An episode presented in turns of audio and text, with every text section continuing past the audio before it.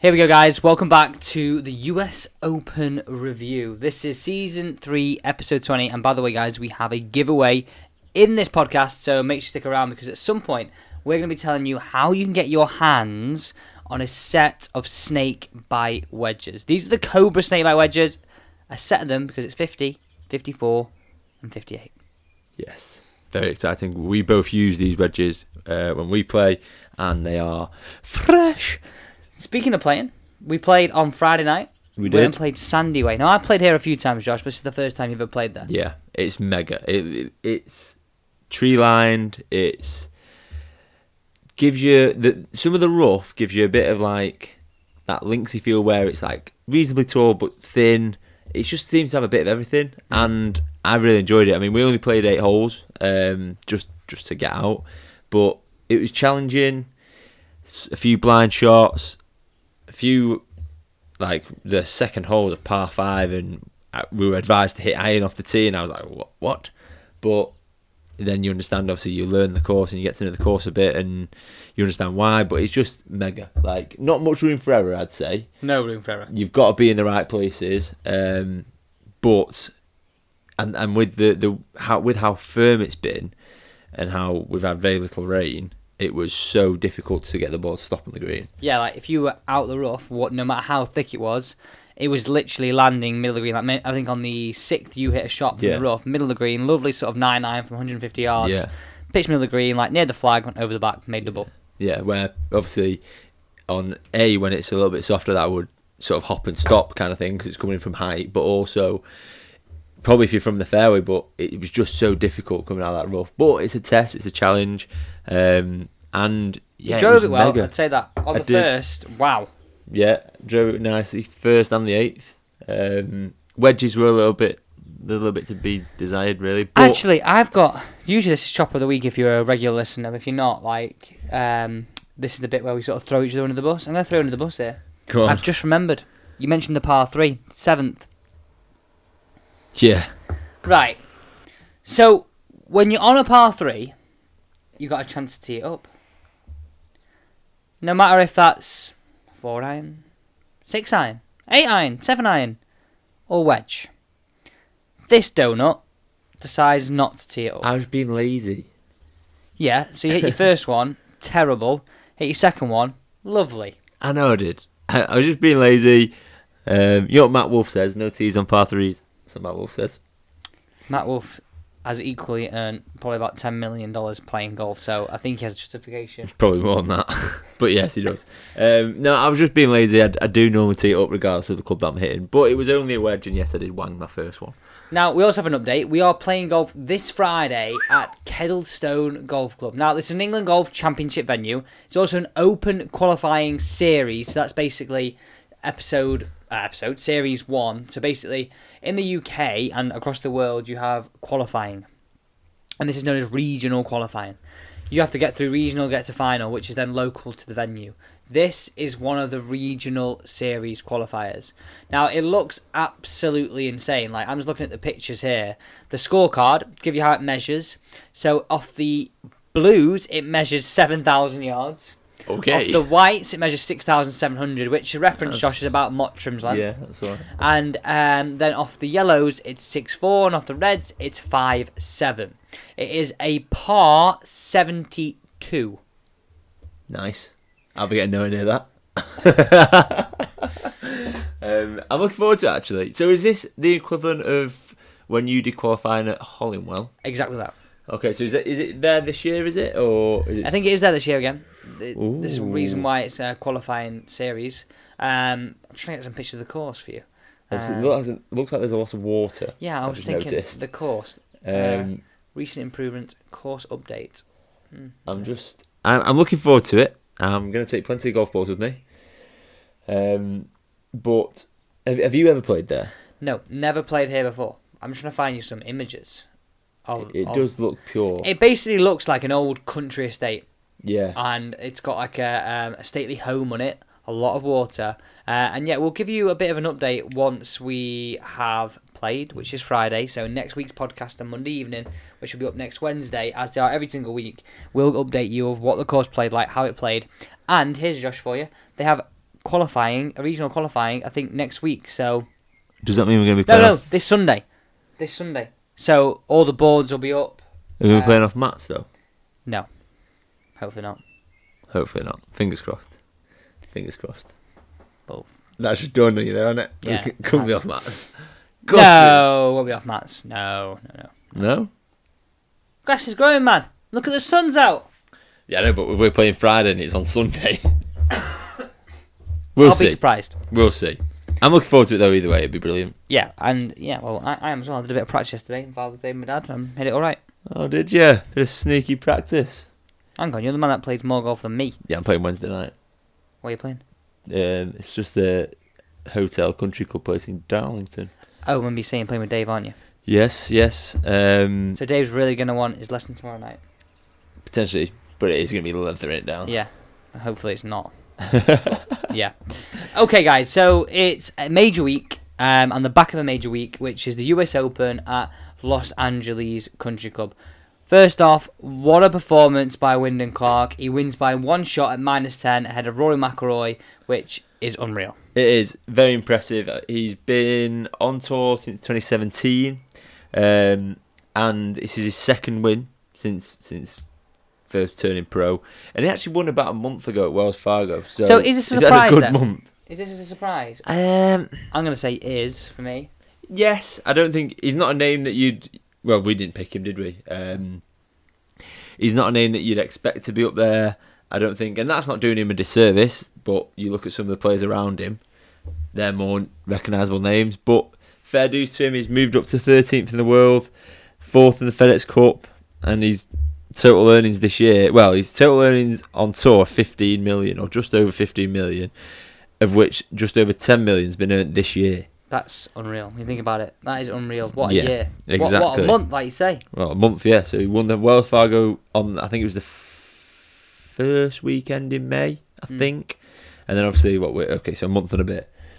But very, very, very impressive. And do you know what? He was just really good. Now, I listened to the commentators. Drives it a mile. Well, the commentator said this commentator said he's got a big game. As in the sense of one that can compete, and he believes he's got a big game sort of attitude as well. Yeah. In the sense of like he's not like a rabbit in the headlights, being that high up a leaderboard. Also, right, another notable performance, Tommy Fleetwood. Yes. Mate, the guy was on for course record. He was, and then the commentator came and struck him down again. Yeah. But he was brilliant the final day, and that's another good thing with it being a Ryder Cup year.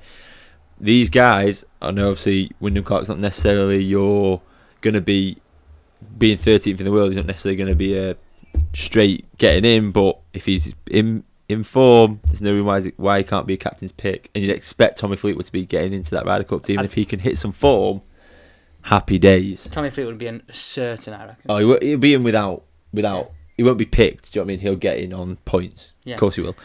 But yeah. Back to Wyndham Clark, he was brilliant with the putter, he was brilliant with his driver off the tee. I mean, on the last, he looked like he absolutely wanged it, but was like right edge of the fairway, and he looked really disappointed with himself. But he was class. And there's a bit of a backstory behind it, a bit in the sense of like his family. So his mum, he dedicated the victory to his late mother, who died in 2013. And before she passed away, she wanted him to play big, and that's what she used to say to him, play big, and this has stuck with him ever since. And even to the point where I think Ricky Fowler's, it's been talked about that he's a bit of an idol kind of thing, like, so he went through the same sort of process of college golf and things like that, and at the end Ricky Fowler put his arm around him and sort of said, your mum would be proud if she was here, and things like that. And I think that's obviously like classy as anything, isn't it? Yeah, that's what I mean. Especially when his headspace is the fact that he's just sort of lost the US Open. Yeah. But congratulations to Wyndham Clark. Absolutely brilliant performance, and he stuck at it. He was always up there, but wasn't at the top like Ricky Fowler was. I think that's always a better way to win. Come from behind. Yeah, well, just the sense of like going out there leading in the final round. I know he was tied first, but there's a lot less pressure being tied first than there is being solo leader. Yeah, 100%. I'd agree. I think if you look back to the Masters, Brooks Koepka said, didn't he? He went out to try and defend a lead as opposed to try and win the tournament. And maybe that's struck Ricky Fowler down a little bit. he went out to sort of defend and maintain where he was rather than just attacking the golf course as he had. But we'll talk about Ricky shortly because we need to talk about Rory McIlroy. Right, what's happening to Rory? No, I think I'm going to go against the norm here. I'm going to say it's another good result for him. I agree. I don't think he's actually lost this. I think someone, a better person today has taken it from him. Yeah, exactly. Like, we've spoken about this before. We hold Rory in this such high esteem, and he should be winning these majors, I'm not being funny. What was he, second in the Open last year? Mm. He was top 5 at the Masters? Something like that. He was up there at the PGA. He's just come second at this. Do you know what I mean? Like, any other golfer, and it's like, bloody hell, what a year he's having. But just because it's Rory McIlroy, everyone's like, oh, well, he finished second again. Yeah, he did, but actually he had one birdie and one bogey on the final round. The rest were pars. He shot 9 under par. He was only missed out by one shot. I wouldn't say his putter let him down. I'd say his approach play let him down. Because I think the stat was, and I may be wrong with this, but on the Saturday, his maximum footage on putts was something like 41 foot. As in, like, the longest putt you had on the day? No. As in, like, his maximum footage for the day. Can't be. Was 41 foot. Can't be. Apparently so. And then his... That's got to be the longest putt he had. You think about it logically, right? Let me explain why I think that can't be true. You have a 15-footer on the first, you miss it, you tap it in, there's 16 feet total. Do the same on the next, you hold a 15-footer, right, there's 31 feet. You're already at 31 feet after 2 holes. Yeah, well, that's it.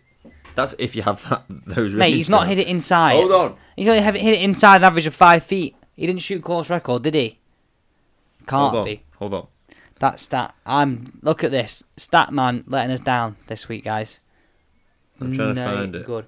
Just on the Rory, though, so obviously Rory has had a very, very good year. Take into account the fact that he's not won a major, but think, what is coming up next? Coming up next is the Open Championship. Now, the Open Championship, last time it was back at Hoylake, so Royal Liverpool. Hoylake is what it's known for sure. This is where Rory McIlroy won. Now, if we wind back 10 years-ish to when he won the Open Championship...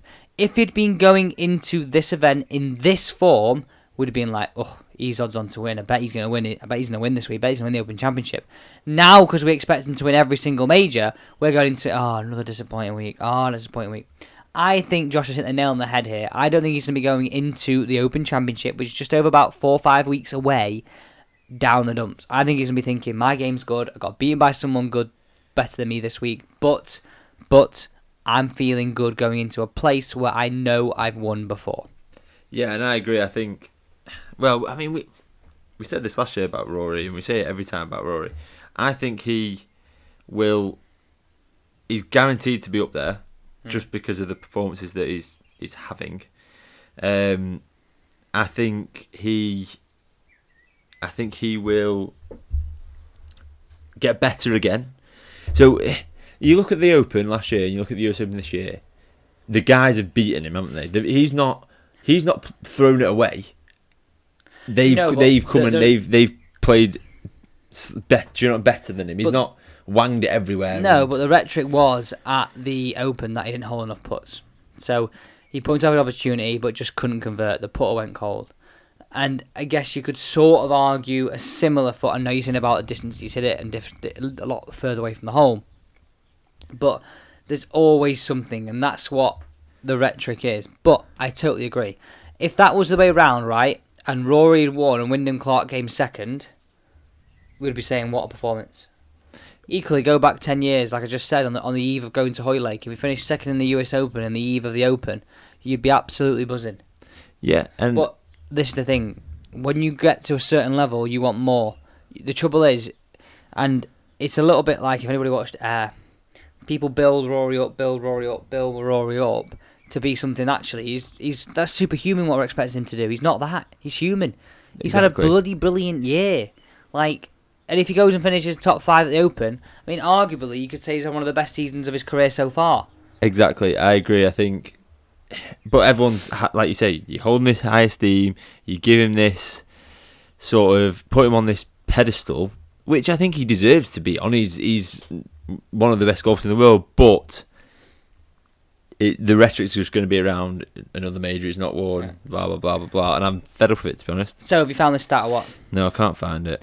All I'm going to say is it can't be 41 feet. So think about, right? I can't find it. Do 41 divided by 18 holes for me on your calculator right now. That's what I'm telling you. Hit it inside 2.2 feet. On average. I can't. Mate, I'm just... I was told this. Don't shoot the messenger. I would say his longest footage from the hole on the longest putt that he had was 41 feet. That might be right. I don't know. Anyway, he's obviously not had it as close, so something else is potentially... Well, yeah, right. That was that. What seemed to be the issue on the Sunday was his approach play, in the sense of he wasn't getting close to the hole. He was leaving himself long birdie putts, which...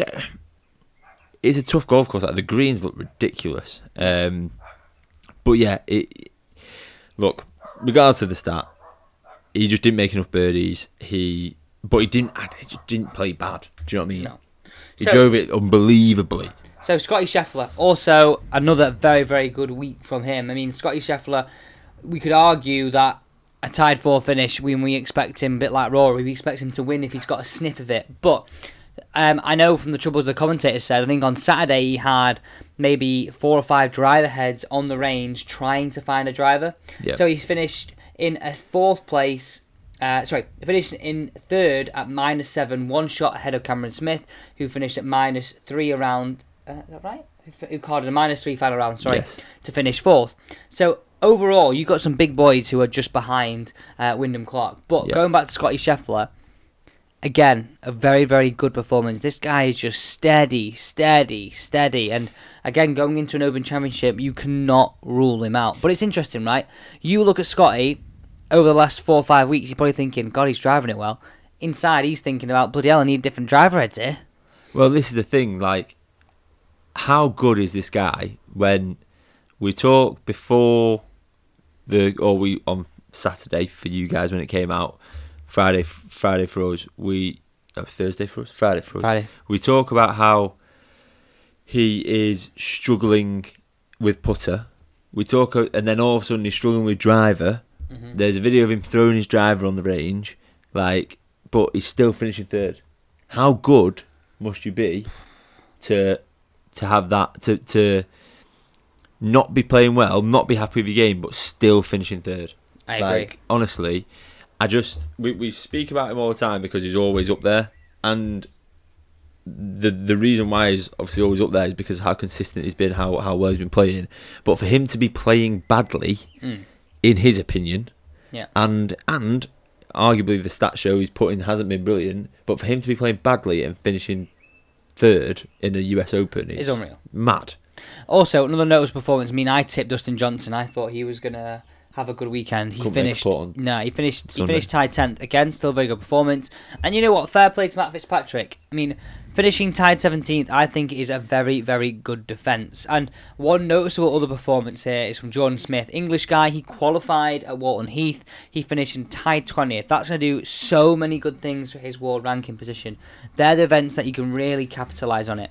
Okay, back to Ricky Fowler. Now, I am so happy to see that this guy is back in the fray. Like, if you go back over a year ago, he was 180th in the world, or 183rd in the world. Going into this week, he was 35th in the world, and now he's 17th in the FedEx Cup rankings. So he's moved up to 35th in the world now. I think he was about 60th, 70th, something like that. Yeah, like I said, over a year ago, out had the top 180. Yeah, like, just unbelievable. And on Thursday, I sent you the picture now, the scoreboard, like Ricky Fowler's 700 par, something like that. Now, I'm going to be honest. Par, he was. I saw his opening round and I thought, yeah, he's going to do it once. It's not going to be that. And fair play, he was there the whole way. Yeah, he led from first round to the final round, in essence. And it's so good to have him back. His swing's slightly different. He's made change. He's working with Butch Harmon now. Have you seen a difference in position? Yeah. So he's gone from being like really laid off, and quite a unique looking swing, to like sort of like an Adam Scott, very traditional swing. And Adam Scott obviously, but was also taught by Butch Harmon, and maybe still is. But it's amazing to see the position of where he's gone from. I mean, quite seriously laid off, very flat, to very, very nice looking golf swing now, which should probably young kids that go, oh, I want to swing it like that. Exactly, so the more traditional looking swing. For those that, when we say laid off, like the driver, with driver for example, is the easiest club to see it with, it looks very shallow at the top, doesn't it? Yeah, that's like the... If that makes sense. Like if you imagine you're standing to target and your left shoulder as a right-handed golfer is pointing to target at your address position, it's like pointing behind your back. Yeah, exactly. Rather than the sole of the club pointing to target. Exactly. So those changes obviously worked, and he was unreal the whole weekend. It's one of them where I was actually a little bit gutted because you feel like he deserves it. I agree. I don't know why. Like obviously he's been struggling the last year, 2 years. He had all the beef with Fowler around the Masters, and if he carries on, obviously he'll be in the Masters next year. It's just going to be brilliant. He led for 3 or 4 rounds. He's he became the first player to ever card a 62 in the US Open, which was then matched shortly after, literally the group behind by Xander Schauffele. He had 18 birdies through 36 holes. So is he back for good? Yeah, I think so. I think his mind's in the right place. I think he's. I'm going to say that, Josh, this is his second career. Yeah. And there's a reason why I'm saying this, right? Ricky Fowler, when he came out of college, was tipped to be the next big thing. In the likes of Jordan Spieth sort of career, in the likes of Justin Thomas. They're all very good friends. Now, Jordan Spieth, Justin Thomas have sort of pushed on. They've won more. They've won majors. Yeah. Multiple majors, in fact. Whereas Ricky didn't quite do that. But I think the problem with Ricky was when he was young, he made so much money off course. Maybe he got a little layaway. I'm sort of hypothesising here. Yeah. But I'm going to say something's changed. I mean, he's a father now. And he, for me, is starting his career over. In the sense of, right, when you're tipped to be that good, you've got the world and the pressure on your shoulders. Some people can get it, some people can't. He did okay. Well, he did very good. He had a very good first career, if you're calling it.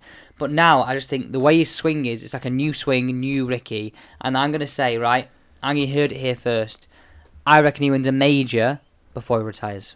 I think he does well. I mean, he isn't struggling, the lad. So he's earned career earnings on the PGA Tour of $46.5 million. I think what he's earned off course, though. Yeah, and he's earned best part of $5.5 million this year. What, in 7 tournaments, let's say? This year, I can tell you how many he's played this year. I think, no, I can't. But I can tell you that this year he's had 1 second place. He's had 7 top 10s. He's had 13 top 25s, and he's played 18 events. And he's made 16 cuts. So very, very consistent. Yeah, very, very good. So yeah, hopefully back for good. Fingers crossed he can push on and win an event. So some. Disappointing news, I would say, from the USGA's point of view. Now, we did a video about this on Back 9 Films, our YouTube channel, and I think this is a good time to talk about before we go into this.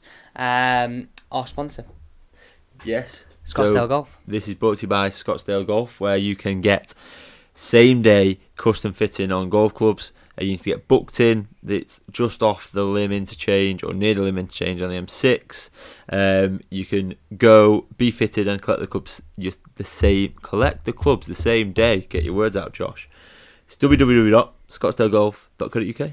Now, I know I mentioned one giveaway about the wedges. We've also got another giveaway coming, which I'll tease now.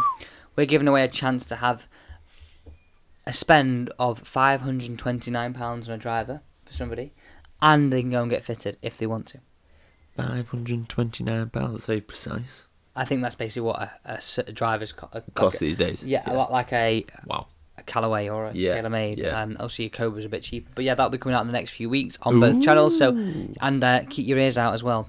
So, but let's talk about the first point I want to talk about here is tee times. Now, obviously, like if you're listening to this podcast in the UK or even further to the east, you'll realise how bad it was to watch. Oh, so we were talking about this today. Like, it's always a pain, obviously, for us when the golf's played in America. Of course it is. You're staying up late, but when the final group are teeing off at 10:30 at night. Oh, the Masters finishes about 11:30. Right? Exactly. That yeah. When it's West Coast and the final group are teeing off at 10:30 at night here, it's just ridiculous. Like, what they finished at 2:30 in the morning for us. So it's interesting, right? So Wyndham Clark obviously won. Yes. On Saturday, Saturday evening, he was slating the USGA for the fact that they could have gone off an hour and a half to 2 hours earlier, because it's a shortened field. They didn't put him off to about 3:30 in the afternoon. Yeah. And they were finishing in the dark. He said Ricky's bogey on 18 or 17, and he missed a few putts because of the fact that the depth perception, the light went flat. Now, you might think, oh, this premium on us. No. Yeah. It's okay to hit a drive, it's okay to hit a 157.9, but when you're talking about undulated greens, when you've got to be intricate from 50 yards, over a bunker, downhill putts, like, his caddy was like, just lag it near the hole. We just can't, just make sure you're two putt. Don't try and hold it, just get it near the hole. And that shouldn't be the case. Now, I know in this case, obviously, Wyndham Clark's won, but the USA have got to do a better job of that. 100%. Like, it's, the game's hard enough, in my opinion. The game is hard enough, especially on greens like that, like, and when they're rough like it is. Like, the players were struggling to stop the ball on the greens from the fairway, never mind from the rough.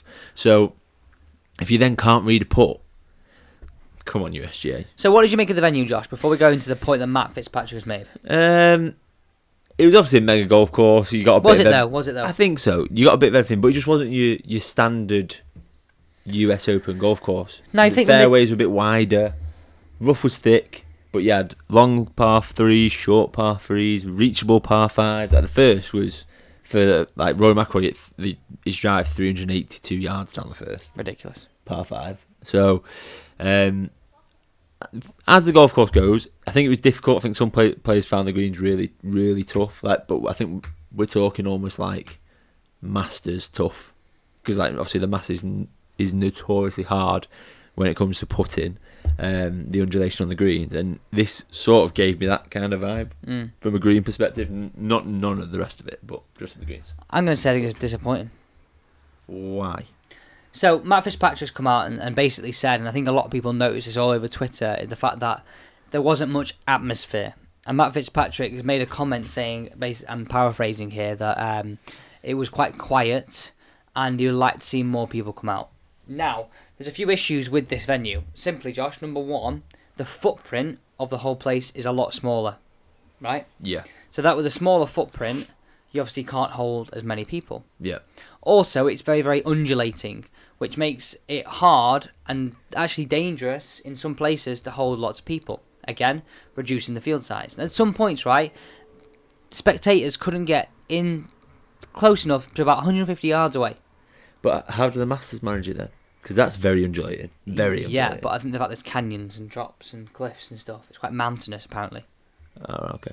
So, but this is this bit that gets me. So, obviously, the course is what it is. But when surely the USGA are choosing a venue, these are things they take into account. So, smaller footprint, a little bit undulating, or very undulating, and quite dangerous underfoot, meant that it's going to be smaller spectators. And the viewing wasn't very good. So there's the fact that they were 150 yards away on some of the viewing points. And it was dark. Yeah. But listen to this, right? So, there was 23,000 tickets available, right? Which isn't a lot. No. So put this in perspective. You had about 30,000 at Brookline last year. You had 50,000 at Oakmont the year before. And that is ridiculously different. And that for me, that's what you want. You want as many general admission tickets. Now, out of those 23,000 tickets, 14,000 of them were for tented villages and, like, hospitality. Yeah. So, the hoi polloi, we'll call them, right? Yeah. So, that only leaves around 9,000 tickets for general admission. Out of that 9,000 tickets, Los Angeles Country Club took 4,000 to 4,500, reportedly. So actually only 4,000 tickets on offer. Now this is a national championship. We want to have as many people viewing it as we can. Like, this could be the first time someone has viewed golf. Like, you might go and think, oh, you know what, national championship, US Open, you know what, I'll go and do that. So that's that's not per day, that's over the week. Or is that per day? That's per day. Right, okay. It's just per day. But what my point being is, like, if it's your first time going and it's quiet, you think, oh god, it's a bit crap this. Like, we might go to Wimbledon, let's say, because it's like, it's a big event. We don't really like tennis, but we'd go. Mm. And it might be our first experience. If it's good, we come back. Yeah. And that's the problem that they have. I don't think it's going to be wasn't a good experience. Now, I get, right, Josh, this is why I get it. Because, let's say, Oakmont, with 50,000 on a weekend. Yeah. They have a percentage of which is going to be for hospitality. Yes. Percentage general admission. Yes. So those percentages are probably the same, but obviously the allocation's only 23,000. Yes. But surely you've got to skew it to where there's more general admission tickets so everybody can afford to go. Yeah, you'd like to think so, but does it play into the fact how exclusive this place is? The membership there must have said you can only hold it here if. Yeah, it but don't hold it there then. Well, exactly. So I'm honest, I don't think you should have it there again. Well, to put it into perspective, this summer's Open Championship at Royal Liverpool, they're expecting an attendance of around 260,000 people. Over the week. As opposed to what? Just over 100,000. Mm. Like, it's double, more than double. It's going to be carnage. It is, but that's how it should be. Like look at St Andrews. Look at how many people were there last year. Like, but if you, like you said, if the footprint's small, it's hard to get that number of people through. Like, I guess the footprint for the Masters, there's a difference, is massive, isn't it? It's huge. Yeah. I just think they shouldn't have chosen the venue. Personally. I agree. And if the players are coming out and saying that, obviously last year's winner is coming out and saying that. That says a lot. Exactly. It says a lot. So, guys, time to announce the wedge giveaway for Tech Talk. Yes. So, dead easy. Make sure you subscribe to this podcast and turn on the bell notification so you get notified every single time that we put a podcast up. Point number one. Point number two, just leave us a review down below. What your favourite episode is or favourite point on this, or actually even just a point on this, should it go back to LACC Country Club? That's Los Angeles Country Club, shortened. Very good. They're the first two things. And finally, as many entries as you can on this, because the more times you share it, the more entries you get. Share this across any social media platform, whether it be Facebook, Instagram, your story, wherever, to be in with a chance of winning these three wedges. So nice and simple. Let's repeat that. Subscribe on the platform and turn the bell to always get notified. Leave us a review down below in the review area on, again, whatever platform that you are, and share across social media. Every single share will be a entry on the giveaway, so you can really boost it up the more times you share.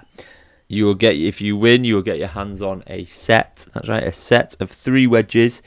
I think they're 50, 54 and 58 degree. You should know, you've got the exact same ones you use. Yeah, fair. The Cobra snakebite wedges, which are very, very, very good looking clubs. So guys, now time for tip of the week. Do you want a drum roll or? I was waiting for it. Oh, sorry mate. Go on then. Right. Oh. Thank you. Ta-da. So, I'm going to go for tip of the week this week, Josh, is regripping. Regripping? Not as in regripping your golf clubs, as in putting new grips on. Oh. I mean regripping at the top of the swing or grip slipping. You know, like when you've got wear on like your padded area, then your thumb, then inside your finger. Yes. So here's an idea for you, right? Grab your golf glove if you've got one now, or if you haven't, this is a great one. So put your normal glove on that you're wearing, grab an old glove, and just put that underneath the pad and between your pad and the golf club. The idea is you try and keep the same constant pressure, not strangling it, same constant pressure on that little bit of a finger of glove that you've got under your pad throughout the backswing and downswing. This means then throughout the swing, you're not going to be re-gripping. I see it all the time, and that's why so many golfers wear out their golf gloves. Little simple tip, little simple hack, that'll really help. So if I'm getting this right, so I'm holding my golf club, I'm putting it in my left hand, so if I'm right-handed golfer. You've already got your glove on. Yes. Go and grab an old glove. Yep. Grip the golf club. Yep. And okay, take your right hand off, but leave your left hand on. Got you. Grab the other golf club out your pocket. Yep. And place that just underneath the meaty, squishy bit of your glove hand, just the middle finger. So the rest of it's flapping around the wind. Okay. But the idea is you got to keep the same constant pressure down that point. If the glove falls out, you know you're re-gripping. Very good. And the last thing you want to do is re-grip at the top of your swing because you end up shanking it. Fast. I'm alright. You're not wrong. There we go. Guys, thanks so much for listening. This is Season 3, Episode 20. Good luck on the giveaway. We will be back. Yes, we'll be back next week at the same time. But also, don't forget, right? Me and Josh have these discussions over on YouTube, so come and join us. This week we got a big talking point all around hybrids, and this video will be out already. So go and have a check that out. Love that. See you next week.